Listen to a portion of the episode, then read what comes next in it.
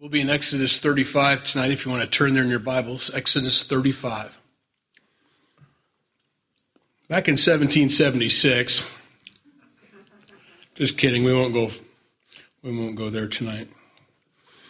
With a combination of the sore throat lozenge and the water, I should be able to make it through. And I did this so I can turn away because of my disgusting experience on Sunday where I had to snort with a microphone on, and I apologize for amplifying that um, with the reinforced sound. Um, this might help a little bit, so that's why we're doing this mic here. Not that you care, but that's why we're doing things a little different.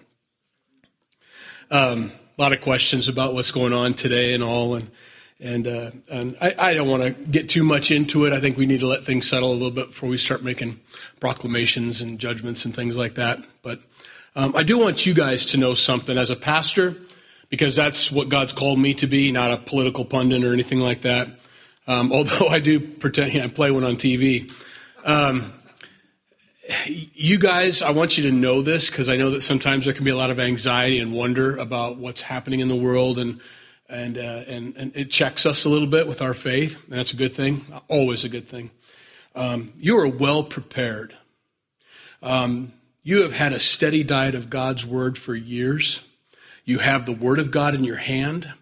Um, you have a God that is on your side and on your team, and you are going to fall on the right side of things when everything goes down because you're with Jesus Christ. So know that in your heart. Um, you have the Holy Spirit, and the Holy Spirit will lead and guide you every step of the way, every single day. Um, you are more tuned in than anybody in the world. You are more secure than anybody in the world you are more blessed than anybody in the world. And know that in your heart. And let that peace of God and knowing who it is that fights for you, knowing Him and that He's on your side, let that bring you peace. I just want you to have that tonight. Not, not that you don't, but if there's anything I was going to say about things going down, that's the one thing. Because um, we've had moments in time like this, you know. Um, I think in the 60s, I think of the Kent State shootings, and you think of different things going on that we're like, I can't even believe this is happening, and this is so far.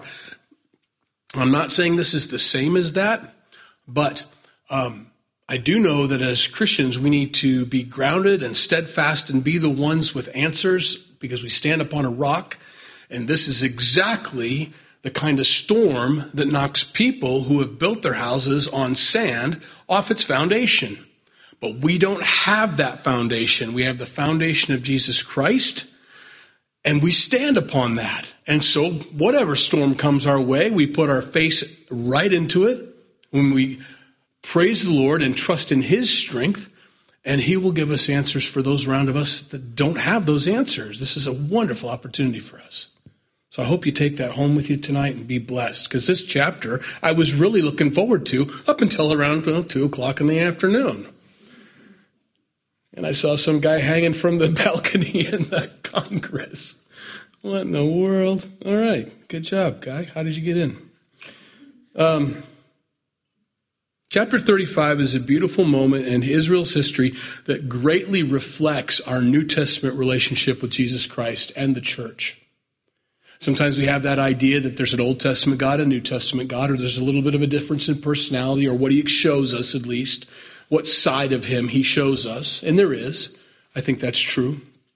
Um, if you don't read Revelation, you, you, you, you know, um, but if you do read Revelation, you get the full picture of, of the Lord. But this chapter 35, it shows um, the personal relationship that the nation of Israel had with their God, the loving relationship they had with their God. It was a voluntary relationship that they had with their God, which is what we have in, in Jesus Christ. It's all voluntary. He lets us make choices. He lets us make decisions. How close do you want to walk with Him? How much do you want to read His Word? How much time do I want to spend in prayer? That's all up to us. He's always available in His Word. He's always listening with His ear. And He's always going to be our strength and stronghold if we'll let Him, but that's up to us. It's always in our hands. And so we see that here in chapter 35. And we've studied this several times, and um, it's, it's the beginning of the building of the tabernacle. They have to get the things together for it, you know. Um, They just got done doing some horrible things with the gold and the silver that they received from Egypt, that they took out of Egypt as plunder, as back payment for 400 years of slavery. And they've been using that in, in a wrong way. And this is an opportunity for them to use it in a right way. And I think considering what happened today, it really does help us all to focus. Where, where is my treasure? We sang a song just now that says, That's all I need is you. And it's interesting to find out what it's going to be like when all we have is Him. And we don't have the things that we've trusted in all along. One of my favorite things to watch um, on those little videos that you can see on Facebook or YouTube is when they launch a ship. You ever watch those with those big? Sometimes it's an inflatable thing, you know, the inflatable uh, donuts that they roll, and all of a sudden they just let this ship roll off into the water. I mean, you know, everybody's going, "Boy, I hope, I hope it stays up." And it hits that water, and there's a big splash, and all of a sudden there it is, bobbing up and down in the water like it's supposed to. Now the engineers probably had no doubt, but the welders might have been wondering, "I don't know about this," you know. Was Bob uh, okay that day when he when he welded on that last plate? A lot of things supported that ship as they were building it and getting it ready, but the designer knew, the workmen knew, if everybody did their part and everybody did what they were supposed to do, when it came time to float that boat, it was going to work, you know? And I think today is one of those days where as we see something didn't, didn't topple today, but boy, we got kind of close to something toppling over that we'd kind of just taken for granted. That's just always going to be there. I mean, that's just always how it has been in my life. And I've grown up with this, and I planned on dying with this, whatever that is freedom, liberty, uh, strong, solid government, whatever. But God has prepared us through His Word. You, I mean, we hopefully we know this. We, he's prepared us for having none of that, and to rely completely and only on Him through whatever circumstances come our way. And for me, it was one of those days where I've kind of felt like, oh, we're getting launched today as Christians. The things that we're supporting us, the things that we kind of trusted in, the things we'd hoped for, we knew we had a bigger purpose and a, a more intentional existence than just walking around and collecting Bible studies on Wednesdays and Sundays. But today I saw something a little different. I thought, well, well, here we go. And I felt myself rolling into the water, you know, and I'm going to float and we're going to be fine and we're going to save a lot of people in the process. But it does make you take inventory. You know, where is my treasure? Have I been building golden calves? Have I been using the things that God has blessed me with for things that just really don't matter? You know? Am I considering building bigger barns like the guy, the rich guy who died that night? You know, one of the uh, proverbs or one of the teachings that Jesus gave. You fool, didn't you know this night your life would be required of you and you were planning on bigger barns kind of thing. It's it just got got me thinking and then this chapter comes up and I am still excited for this chapter, but kind of in a different way for me personally. It says then Moses gathered all the congregation of the children of Israel together and said to them, These are the words which the Lord has commanded you to do. Work shall be done for 6 days, but the seventh day shall be a holy day for you, a Sabbath of rest to the Lord. Whoever does any work on it shall be put to death. You shall kindle no fire throughout your dwellings on the Sabbath day. That's, that's how he starts this chapter, which is awfully harsh, you know. When you read it on face value, it's like, really, just for mowing your lawn or just for doing work or just for, you know, you're going to not like be sanctioned or be fined or have to offer up a sacrifice of a goat. No, there is nothing left. There's no sacrifice to be made for this transgression. You've got to die. Got me to thinking, this must be pretty important, you know?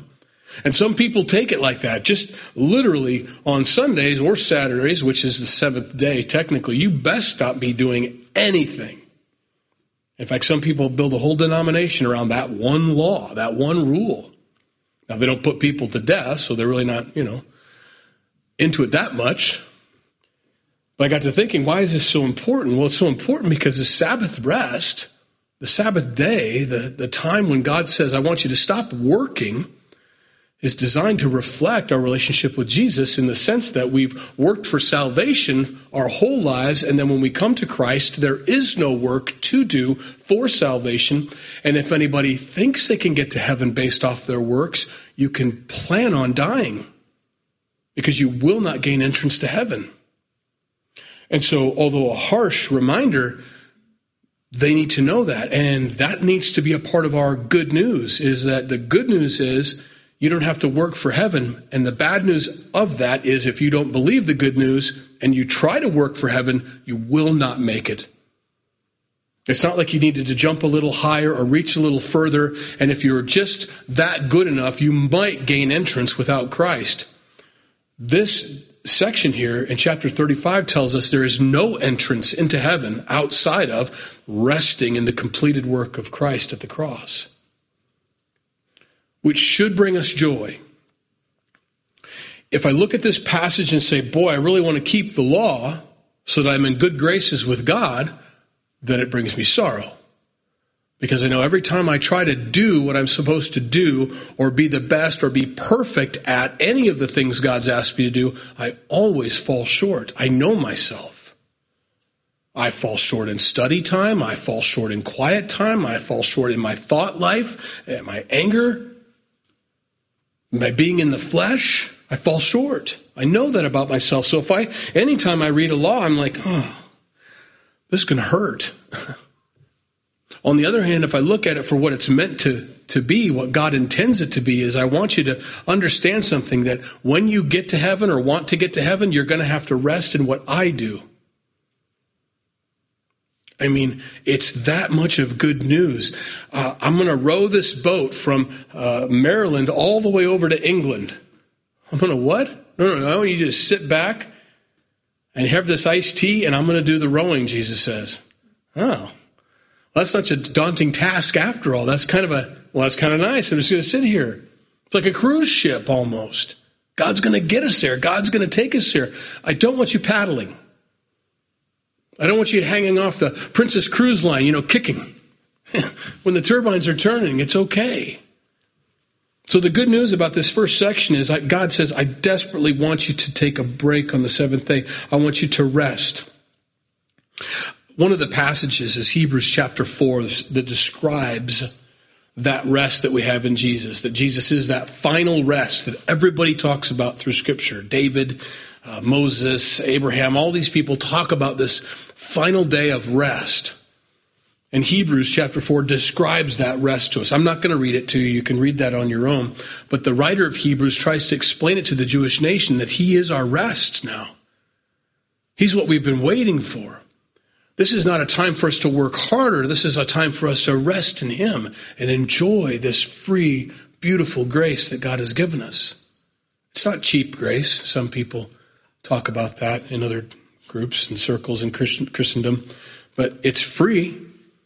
You definitely can't pay for it. You can't earn it. It's got to be grace. Grace is not earned, it's given, and it has to be received from us. And so we have this beautiful uh, opportunity to just rest in the completed work of Christ and what he's done for us. And so, once he gets that settled, he moves on in verse 4 And Moses spoke to all the congregation of the children of Israel, saying, This is the thing which the Lord commanded, saying, Take from among you an offering to the Lord. Whoever is of a willing heart, let him bring it as an offering to the Lord. Gold, silver, bronze, blue, purple, and scarlet thread fine linen and goat's hair, ram skins dyed red, badger skins and acacia wood, oil for the lighting, and spices for the anointing oil and for the sweet incense, onyx stones and stones to be set in the ephod in the breastplate. This is not a tithe, this is an offering. There's a difference. The first, the tenth, all belongs to God. That's just out of gratitude for what He's done. Thank you for the 90% that you actually thank you for the 100%, here's 10% back. That's what tithe is. This is not that. This is an offering. I want you to take from the children of Israel an offering of those who have a willing heart. It has to emanate from them. It has to come from them to me. It can't be a fee. It's never supposed to be a fee. It's supposed to be an offering because it has to come from a willing heart. And he continues that to make sure that we know it's a willing heart. Let him bring it. Let the person who has that willing heart bring it. Don't chase him down. Don't make him sign a commitment letter. Don't give him a box of envelopes with numbers on it that say, you know, a lot of us grew up with that. I did. And there's a compulsion there. And we can do that. And I can fall into that too sometimes, I'm sure. But what God wants is a willing heart. He wants us to be led of the Spirit. He wants us to be compelled by the Spirit. He wants us to be moved. And several times throughout this chapter, he's going to say, and those that were stirred, stirred by the Holy Spirit, they're just stirred. They weren't talked into it. They didn't have a red thermometer that they had to keep seeing if it was going to get marked off till they reached the level. That's the world. That's how the world does things. And it begins to create in us a grudging obligation. And we don't ever want that when it comes to offerings. Tithes, eh, that's not really in the New Testament. Tithes. Offerings are, and we'll read a scripture here. It says in 2 Corinthians chapter 9 verse 7, so let each one give as he purposes in his heart, not grudgingly or of necessity, for God loves a cheerful giver. That has to be the case. There's no other way to do it. And God doesn't want it any other way. You never want that compulsion. That's one of the reasons we don't pass a plate here. Um, I don't know that that makes us any better or worse. I don't think it does. But when the plate passes in front of people, inevitably you know that there are eyes watching that plate. And you never want the person as it passes in front of them to think, I better do something so somebody can see me, you know. It really needs to be an act of worship. It needs to be a time between you and the Lord. It needs to be a private moment, you know. Um, and I don't know if the box is any more private. I think it's a little easier to walk by and kind of drop something in so it is truly between you and the Lord and nobody else knows. But that's the idea behind not passing a plate or a bucket. Not everybody agrees with that, nor is it sin to do that, by the way. Um, I don't think that's wrong. I mean, Paul uh, would ask him, hey, before I get there, make sure you pass the bucket before I get there. And make sure that everybody gives what they said they were going to give. I mean, so it, it, that's in the New Testament, you know, so there's nothing wrong with that at all. We've just decided not to do that. And God's always been faithful to take care of us by stirring hearts, and needs are always met you know, and wants, not just needs, wants too. Uh, we've had, we've been blessed. Um, and so we see this in the Old Testament. This is not the tithe. This is something different than God's talking about here. I want an offering. Whoever has a willing heart, let him bring it as an offering to the Lord of these specific things. These are the things we're going to need to build. Now, I'm sure he would have taken other things, but let's just make the list out there so they understand what we're asking for. What we need for the tabernacle are these things. And if you have that in your heart to give, great. That's great. We're going to need a lot of gold. We're going to need silver and bronze and purple and blue and scarlet thread. We're going to need a lot of thread, a lot of sewing going on. And the fine linen and the goat's hair and the ram skins dyed red, badger skins, acacia wood. We're going to need all that. Oil for the lighting. And everybody probably had a little bit more of something than the other, you know. I don't have any red badger skins, you know, or goat skins, but but I've got some acacia wood, you know. I could bring that. Excuse me. I promise it's not COVID. It's just the cold I get every year. Um, um, and I don't have this, I don't have that, but I have others, and you get the point, you know. And it's a beautiful thing and it'll work out just right so that everybody in the crowd can give something and it's going to be easy for them. You know, I don't think anybody got their MasterCard out and put themselves into debt. You know, they just had it. There it was sitting there, you know, and what a blessing. I want you to be a part of this. I want this from you from a willing heart. I want you to bring it. And here's what I'm asking for. Now, God doesn't need any of that. He's been the one providing them with quail and manna and all these, the water and the places and the defeating of their enemies. I mean, God is not short on supplies. He never has been, never will be. The Bible says he owns the cattle on a thousand hills. Well, that's a lot of cattle. He's never short, ever. And yet he wants us to participate. He wants us to take ownership. He wants us to be a part of the ministry. He doesn't need me to share the gospel, but he wants me to share the gospel. In the book of Revelation, we're going to see angels flying through the air preaching the everlasting gospel. That's pretty effective. You know?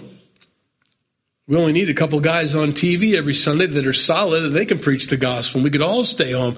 And yet that's not how he set it up.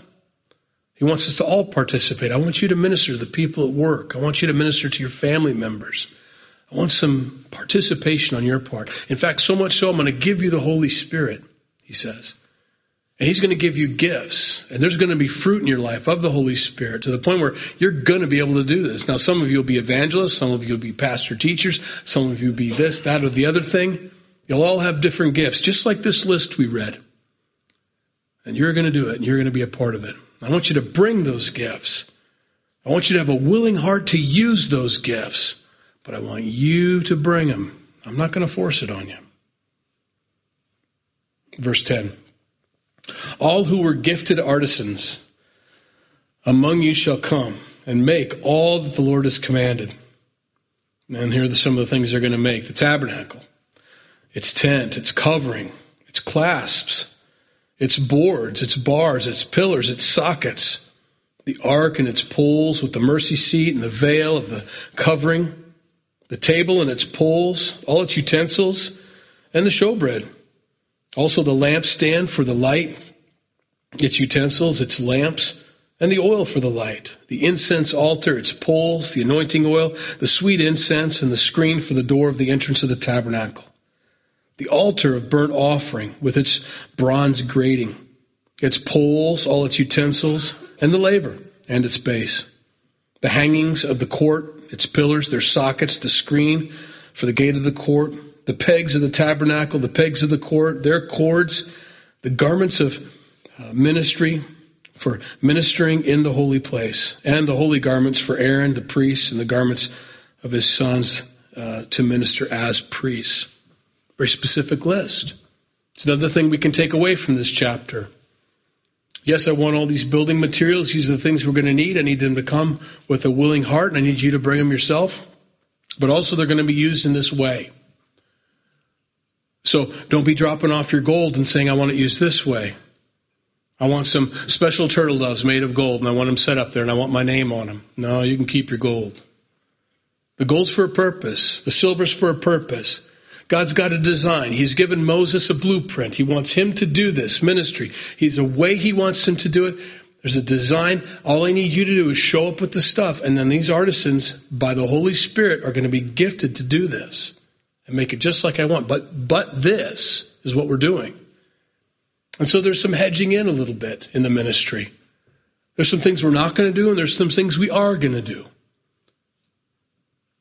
when we first got started, I remember a conversation with an older gentleman that just came. We were we were over by the post office in that little tiny place. We were so excited, three hundred dollars a month rent. Oh boy, you know, how in the world are, is God going to cover that? And we've been blessed ever since. But two tiny rooms for kids in the ministry, a bathroom that you had to turn sideways to get into the door, and it was a louvered door that just single louvered door that shut. You know, well, he asked me at the end of a Wednesday night Bible study, knowing that we had received an offering that day and a tithe and had the box and the guys were going to count whatever was in there, maybe 20 bucks or 50 bucks or something. He wanted to know if he had access to that money.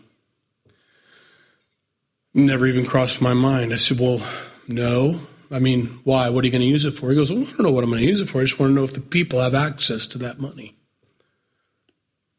No, you don't have access to that money. Because I don't know what you're going to use that money for. This is God's money. It's not for you to, to use, you know. It was the first time I had to get bold with somebody. I had to get up front with them. Well, I was just wondering. I just, I just like to know if I had access to it. Well, what are you going to do with it? Well, I don't know. And I was blunt with him. I told him, well, here's some of the things I'm not going to give it to you for, and here's why, because I don't know if you're going to use it to hand out these on campus. And I had a whole list of things that were carnal and objectionable and horrible. I said, I don't know if you're going to use it. So, no, you're not going to get God's money to do that. But if you want to use God's money within the sphere of influence that God has put on our hearts for this ministry, by all means, We'll delegate some of it to you to do the ministry, but not, you can't go beyond the scope of what God's called us to do here. We're teaching ministry. That's what we're going to do. We're going to pay rent first. Because what good is it if we can't pay rent? I had to line that up for. I had to kind of be, you know, bold. God loves all that. He loves the idea of stirring people's hearts to bring whatever it is that God has for them, but He also has a specific plan and purpose for the things that He's called for and asked for. You know? Well, I want to designate my funds for this. Well, that's not going to do any good if we can't turn the lights on. There's priorities, you know, there's things we've got to do. And so you can see him lay this out. I love this. I'm going to call gifted artisans and they're going to be able to do all these things. Now, if you've ever told an artist, sometimes we have that problem with Anna. Um, we'll get ideas. Jenny and I'll get ideas. We're like, Anna, you want to make this? And she's like, because she's artistic, you know. She can paint, she can do about anything. Uh, now she'll do it, but it's like, uh. now on the other hand, when she made a pinata for Bo that looks like the the Fortnite, is it a llama or whatever? I'm like, you know, you can buy those from Oriental Trading for like 20 bucks. And she got the cardboard and she cut it out and she made it depth and she hot glued it and she glued on every single piece of paper. And it, it looks like a rainbow all the way up. And it's, it's the greatest thing I've ever seen. This kind of a pinata looking thing. That was on her heart. It's what she wanted to do. And I tell you what, what was it? Two o'clock in the morning, you were done with it. You had some help from Evangeline, didn't you? Evangeline was a part of it. Now you helped a little. She's like, I was part of that too. All I'm saying is when it comes to an artisan who is filled with the Spirit and gifted to do these things, it's amazing that they're able to do what is asked of them with joy and with vision. That only comes from the Holy Spirit. You can't pick on artists like I just picked on Anna and say, I want you to make this. Why don't you make this? Well, because I'm not really excited. Now, if God told her to make it, oh boy, you could plan on it being amazing. And so that's the idea behind this. It's going to be really neat. Moses doesn't have the art, the art, artistic abilities that he needs, but these artisans do. And God's going to bring them to fill in these gaps, to do the things of this ministry right here, and it's going to be a great thing. We have a lot of gifted artisans in many ways at our church. We have gifted teachers. We have gifted audiovisual guys. Aaron's got an ear. He can hear things that I can't, and he can make it all sound right online and in this room at the same time. JC has the gift of music along with all the other musicians as well. Lots of gifts, and I, I, don't mean to cut anybody off. There's many of you that have gifts, and it's beautiful to see when it's on your heart to serve, to do for God, how beautiful it is and how perfect it is how it all comes together. And that's what's happening here. So you can see the similarities between this chapter and our New Testament church and what God's designed for us. Now, and all the congregation, verse 20, of the children of Israel departed from the presence of Moses. Then everyone came whose heart was stirred, and everyone whose spirit was willing, and they brought the Lord's offering for the work of the tabernacle of meeting, for all its service, and for the holy garments. They came, both men and women, as many as had a willing heart, and brought earrings and nose rings and necklaces, all jewelry of gold, that is, every man who made an offering of gold to the Lord.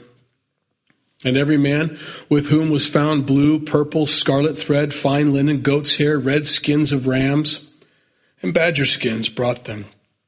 Everyone who offered an offering of silver or bronze brought the Lord's offering. And everyone with whom, or I'm sorry, everyone with whom was found acacia wood for any work of the service brought it. All the women who were gifted artisans spun yarn with their hands and brought what they had spun of blue, purple, and scarlet and fine linen. And all the women whose hearts stirred with wisdom spun yarn of goat's hair. And the rulers brought onyx, or sorry, and the and all the women who sorry, the rulers brought onyx stones and the stones to be set in the ephod and in the breastplate, and spices and oil for the light, for the anointing oil, and for the sweet incense. The children of Israel brought a free will offering to the Lord. all of the men and women whose hearts were willing to bring material for all kinds of work which the Lord, by the hand of Moses, had commanded to be done. Interesting. The ministry was commanded, but the materials for the ministry were a free will offering to bring that command to pass. What a beautiful combination of God's sovereignty and will on earth mixed with man's cooperation with their will. You know, it's often a debate in churches God's will, free will. Well, it says right in the Bible they had a free will offering. So that means we have free will. It's ours to have, and ours to give, and ours to keep. Several times throughout that passage that we just read, I know it was a long one. First, they were stirred. Everyone whose spirit was willing. They were stirred by the Lord. They had that sense this is me. It's not anybody else's responsibility. It's not theirs, mine, or, any, or, or hers, or whatever. It's my responsibility. They felt that own stirring in their heart. And many of you have had that. We talk about being led of the Spirit, being moved by the Spirit. These are things we have to hone. These skills, this ability to hear our Father's voice within us, the Holy Spirit leading us and guiding us in different directions with different things. And then obey those things to not actually weigh the costs or figure out what the the pros and the cons are. But if I heard his voice and he told me to do this, I I have to obey. It doesn't matter what the consequences are. I have to do what God's called me to do. That stirring is so important. And that obedience to that stirring is just as important. But you have to hear before you can obey. And they did. You'll get that sense. I need to go talk to that person, or I need to do this, that, or the other thing. I don't, there's so many ways the Lord has stirred me in the past. I, I don't have a list I can give you. Uh, many opportunities missed, a lot of disobedience in my life, but there were times when I was obedient. And what an amazing moment that was when I did what I was called to do at that time. And I look back on those times as just amazing memories. Oh, that was the Lord. Oh, that was so sweet. I didn't know then why he was doing what he was doing, but I was obedient to the call. And I find out this many years later, it was perfect. And if I hadn't done that, then this wouldn't be where it is today, you know? Beautiful things. And so I've learned when I hear him, you know, you just, yes, sir, you know, jump, how high is the kind of thing. And I've never regretted those moments, never regretted those decisions. And so we need to have that. These gifts, um, in Ephesians chapter 4, verses 11 through 12, it describes some of the New Testament gifts that, the, that Jesus himself gives out to the body of Christ. It says, He, Jesus himself, gave some to be apostles, some prophets, some evangelists, and some pastors and teachers for the equipping of the saints for the work of the ministry, for the edifying of the body of Christ. That was supposed to be read after verse 19, but I missed my cue to read that. I apologize. In 1 Corinthians 12, 4 through 11, these are gifts of the Holy Spirit given to the body. He says there are diversities in verse 4. 1 Corinthians 12, verse 4. There are diversities of gifts, but the same Spirit. There are differences of ministries, but the same Lord.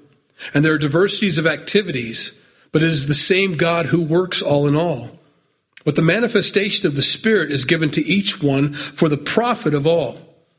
For to one is given the word of wisdom through the Spirit, to another the word of knowledge through the same Spirit, to another faith by the same Spirit, to another gifts of healings by the same Spirit, to another the working of miracles, to another prophecy to another discerning of spirits, to another different kinds of tongues or languages, to another the interpretation of those tongues or languages.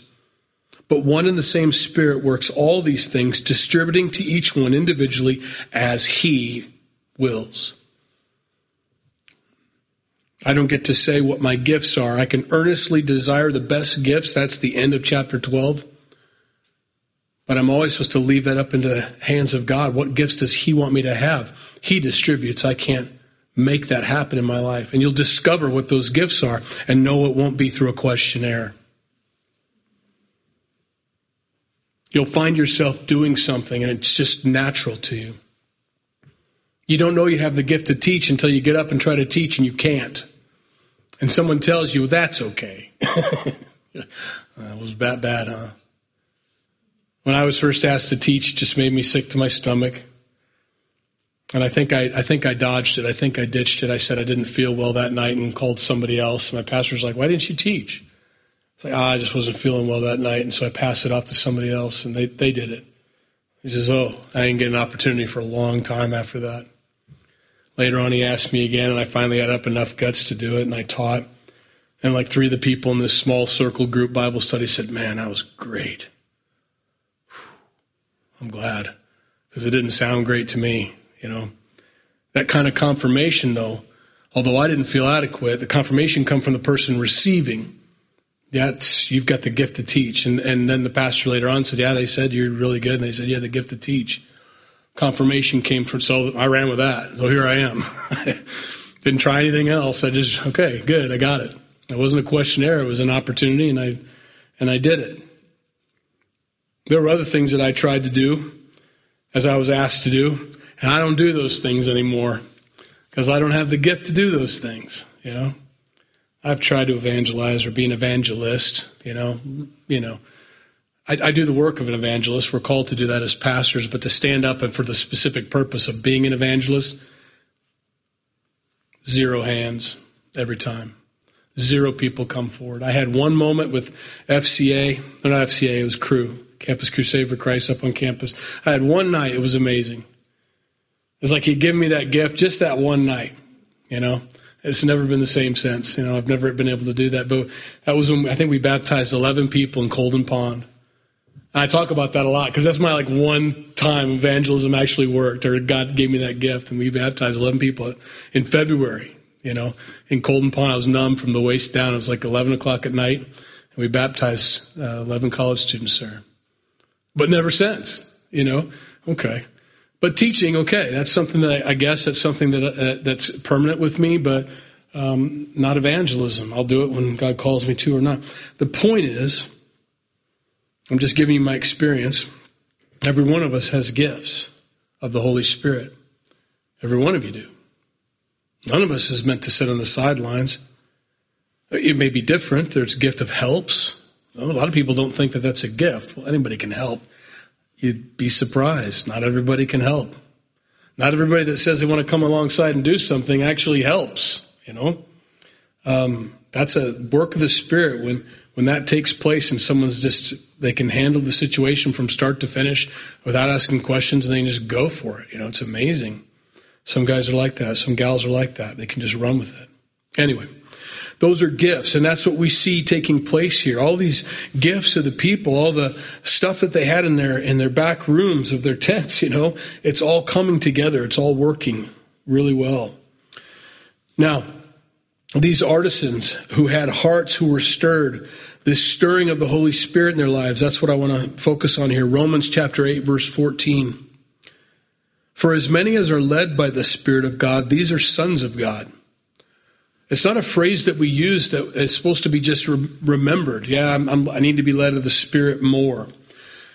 If you're a son or daughter of God, you need to be led of the Spirit. That's how you know. That's one of the confirmations. The Spirit within me bears witness. And so when I feel that leading of the Holy Spirit to pull someone aside and say, God just told me to share this with you, a word of wisdom, a word of knowledge, um, something about a situation that I don't know anything about, but I just had this thought that I need to share this with you. I've got to do that, you know? I need to be led of the Spirit. I mean, this is a powerful verse. For as many as are led by the Spirit, of God, these are sons of God. It's it's it's automatic. It's it's it's it's implied. It's I don't have the right words for it, but when you become a born again believer in Jesus Christ, you you need to be led of the Spirit. That's not optional. Now there's a short version, Galatians 5:18, but if you are led by the Spirit, you are not under the law. That's the short version. I also have the long version to see if I have time, and I don't know that I do. But it's 16 through 26, so you can read that on your own if you want. I've only got five minutes left or so. So I don't want to spend too much time on it. But it describes what it is to walk in the Spirit. That whole chapter, that whole section that I just read, Ephesians chapter 5, verses 16 through 26, describes what it looks like to walk in the flesh and what it looks like to walk in the Spirit. This last Sunday, I was walking in the Spirit as I was teaching, but as soon as I walk down from these steps, and as soon as I'm done praying with people, it's often, too often, I get in the flesh. And I did last night or that last Sunday with these guys at the sound booth. They wanted to have a little meeting with me and talk to me about some things they wanted to do. Um, we need to get together and get some direction and all that. And I kind of, I was just in the flesh. I was tired. I was sick. I was done. And I kind of laid into them a little bit. Well, a lot, actually. And I shouldn't have. And I had to apologize later and say, oh, I'm a fleshy guy. Welcome to my world. You know, I'm sorry that you got to reap that benefit. And so when I read these chapters and I get prepared for that, knowing this about myself, I need to recognize what's of the spirit and what's of the flesh. What's godly edification or um, godly righteous indignation, you know, versus no, you're just in the flesh, you know. And this chap, I probably should have just read it by now.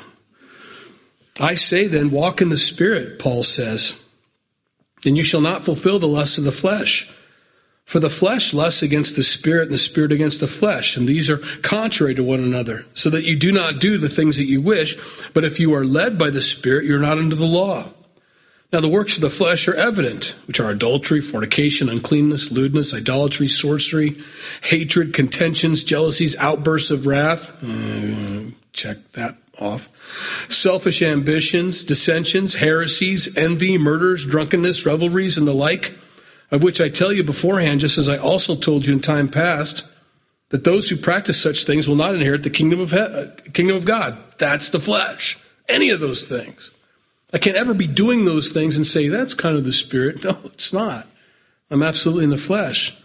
But the fruit of the spirit is love, joy, peace, long suffering, kindness, goodness, faithfulness, gentleness, self control, and against such there is no law. And those who are Christ have been have crucified the flesh, those other things, with its passions and desires.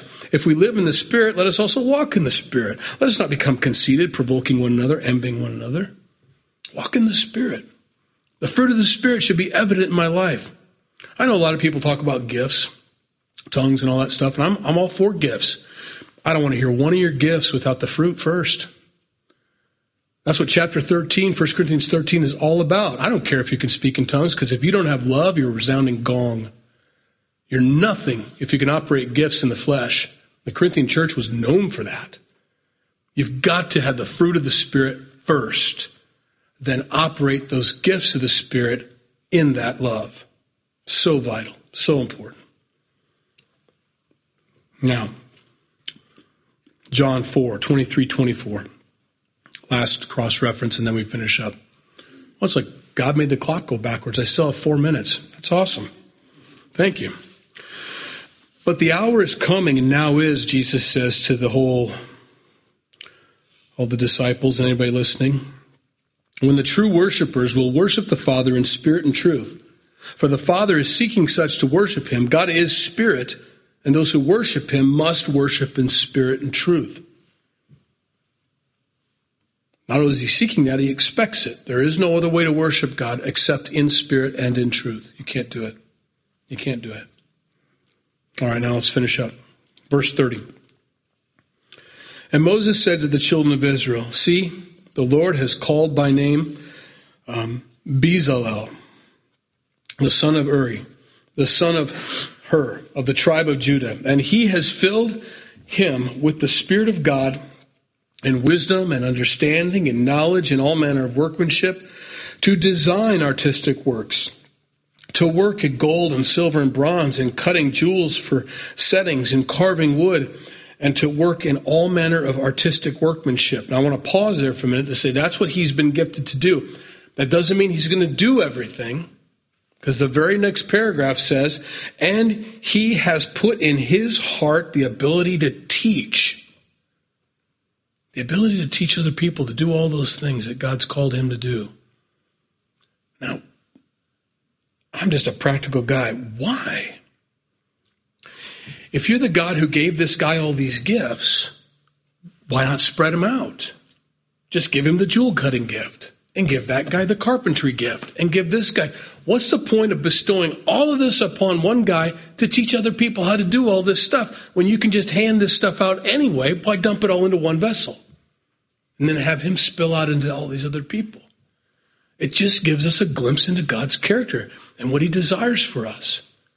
I want you to be a part of other people's lives. I want you to be invested in them. I want you to use that gift. I want you to be able to share. That's what I do. I mean, that's how beautiful he is. I can do all these things. I want you to be able to do all these things too. I can bestow gifts. So here, Bezalel, I'm going to give you everything. And I want you to bestow gifts upon other people and teach them how to do that. That's, that's an amazing thing. How did you learn how to do all your carpentry stuff? I knew you were. I could. I, that's the Holy Spirit right there. Sonny Durr, Greg Durr's son, was here for a while. Good handyman. Learned himself from a, good craftsman out in California. Came back for a season and took you under his wing and taught you. And you're off and running now. Isn't that funny? Yeah, yeah. Just call him that from now on. Hello, hello.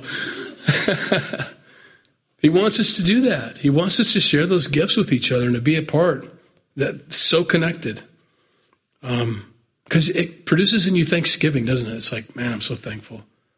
You know, I'm so thankful for that guy, for that person, that mentor, that person who took the time to invest in me. You know, God wants that relationship with us.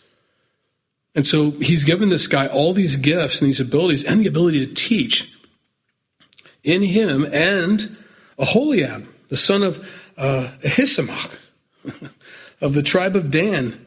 He has filled him with the skill to do all manner of work of the engraver and the designer and the tapestry maker, of blue, purple, scarlet thread, fine linen, and of the weaver.